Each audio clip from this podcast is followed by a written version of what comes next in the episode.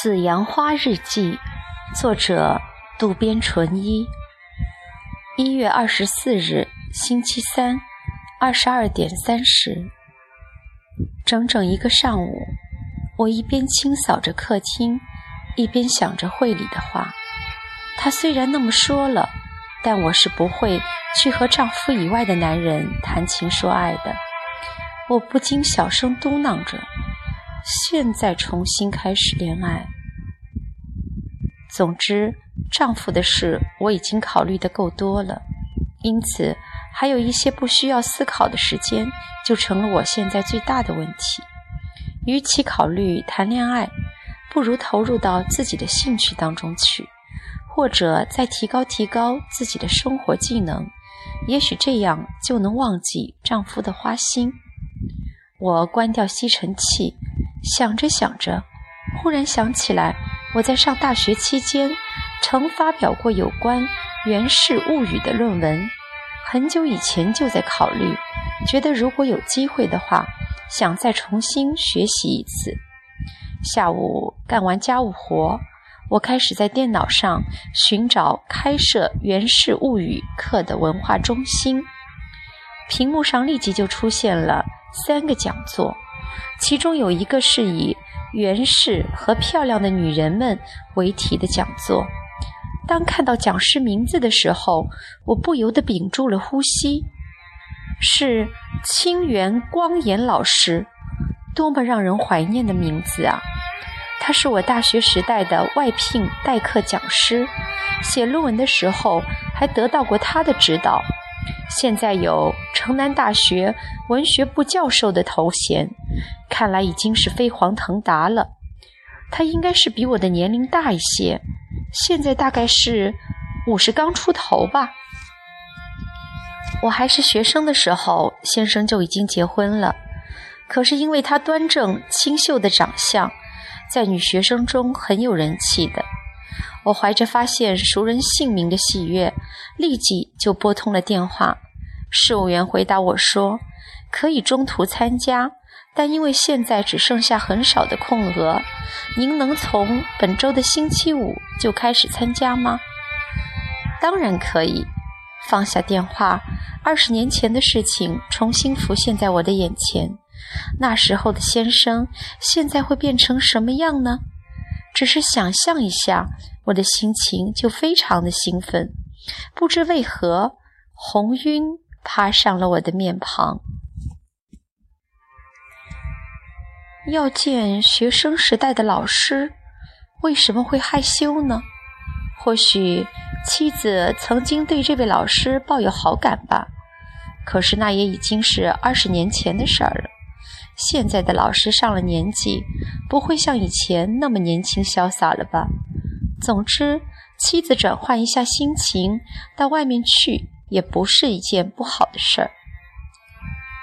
一月二十六日，星期五，二十三点三十分。从今天开始，每周的周五上午都要去乐清文化中心听讲座。幸好周五是平常的日子，没什么特别的事。教室在七楼，我进去一看，听课的学生全是女性。环绕一下周围，尽是一些比我年龄大的人。和清源老师有接近二十多年没见面了吧？他还会记得我吗？不安和期待的情感交错在我的思绪中。我坐在教室的角落里，期待着课程的开始。不一会儿，教室的门开了，先生走了进来。他直接上了讲台，大略地看了一眼大家。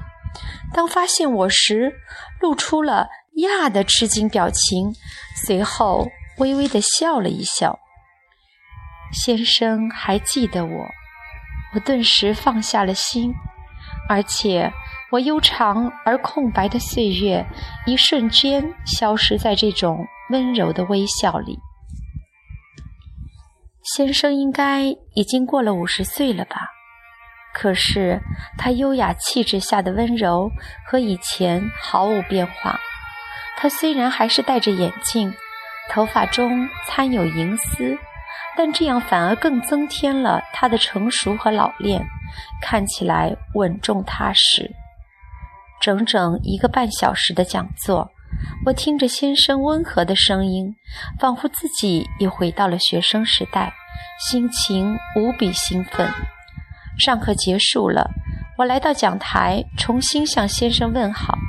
先生问我：“真的是伊藤吧？”先生还记得我，我真的感到很荣幸。怎么会呢？那时关于你的毕业论文，我们还真的打过不少的交道。先生说话时的爽朗的笑和二十年前一模一样。他看了一下手表，对我说：“怎么样？如果没事的话，一起去喝杯茶什么的吧。”申无想，第一天就马上邀请，看来这个教授真是不能小看。事隔二十年没见，仅仅就是怀念吗？或者多少对妻子还抱有好奇心吧？可是不管怎么说，妻子已经结婚了，而且还有两个孩子，这一点他应该清楚吧？对别人的妻子不会从内心深处真的抱有好感的，所以也没必要在意这些。神武自言自语地说道，目光仍然停留在日记上。文化中心旁边的大楼一楼有一个很舒适的西餐馆。先生把我带到了那里，啤酒送来后，我们就干了一杯，顿时身体就像是燃烧了起来。不管怎么样，要常来听我的讲座哦。我在电脑上查看的时候，一看到先生的名字，就立即决定了。不过，我还是把会不会被先生注意到的担心告诉了他。先生说：“我怎么会忘记呢？”你当时可是三大美女之一哦，我听了感到特别的高兴。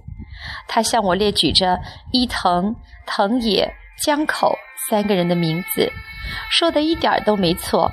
藤野惠里从那个时候起就是一个大美女，比大家超出了一大截。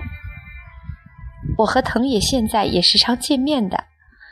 这是参加先生的文化中心讲座，也是源于会里到外面去试着搞搞婚外恋什么的劝告。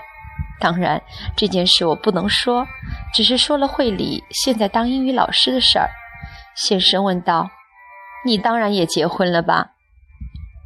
我轻轻的点了点头。接着又被问到了家庭，我有两个孩子，丈夫是医生。自己经营等等，都如实的告诉了先生。先生使劲的点了点头，说：“太好了，很幸福啊。”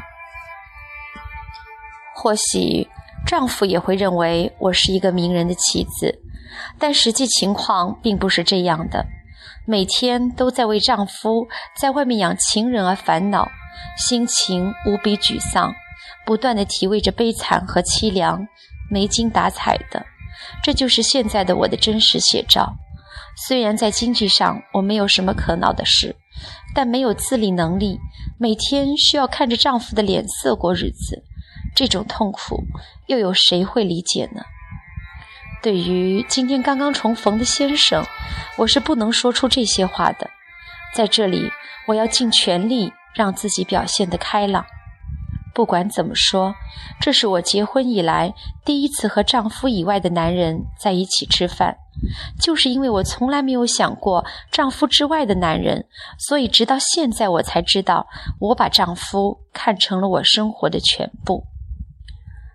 先生站起来想再拿点东西，可是我却没有去拿的勇气。刚才在先生的邀请下，我不由自自主地站了起来。可是，一个人突然变得胆怯起来，惶恐不安地想：会不会被别人看到呢？明明知道这里不仅是离广委，甚至离医院所在的新宿也都比较远，但总觉得有些担心。虽然只是和先生两个人在一起吃午饭，但我没有任何内疚的感觉。我心里暗暗地在给自己打气，举目向往外望去。恍然间，从白色浮云中仿佛传来了会里的说话声：“志麻子，加油！”我自言自语的道：“是啊，我只要问心无愧就行啊。”然后就跟在先生的后面去拿吃的东西了。我和先生慢慢悠悠的一起吃饭，一边聊天。大约过了一个小时，我们就互相告辞回去了。在这短短的一个小时里，我突然觉得自己成长了起来，不由得苦笑了一下。后来到底发生了什么呢？日记就这样煎熬着神武，牵住他的心，写到这儿就结束了。虽然说妻子以前身材窈窕，也称不上是个美女，但她的气质很好。现在呢，虽然上了点年纪，但身材也没有变得臃肿，气质仍然和以前一样。只是最近几年，她把一直隐藏起来的倔强经常显露出来，摆出了一副严厉的样子。总之。妻子如果温柔的、笑意灿烂的与人交往的话，对他抱有好感的男人也许会有很多的。生物不由得开始反省自己，在这之前，他从来没有考虑过妻子这么多的事儿，是不是只是希望妻子能理解自己，并能按照他说的那样去做呢？进一步说，妻子就没有对他表示怀疑，感到很不愉快吗？神武开始担心起来。神武想，妻子和别的男人见面会说些什么，又会怎样看待对方呢？今后一定要留意一些，探听探听。一旦这样决定了下来，每隔一周或是半个月就要来查看日记的内容。今后和文化中心老师的关系会如何发展呢？会不会结交新的男朋友呢？已经一发不可收拾的偷毒瘾，再次在神武的头脑中占了上风。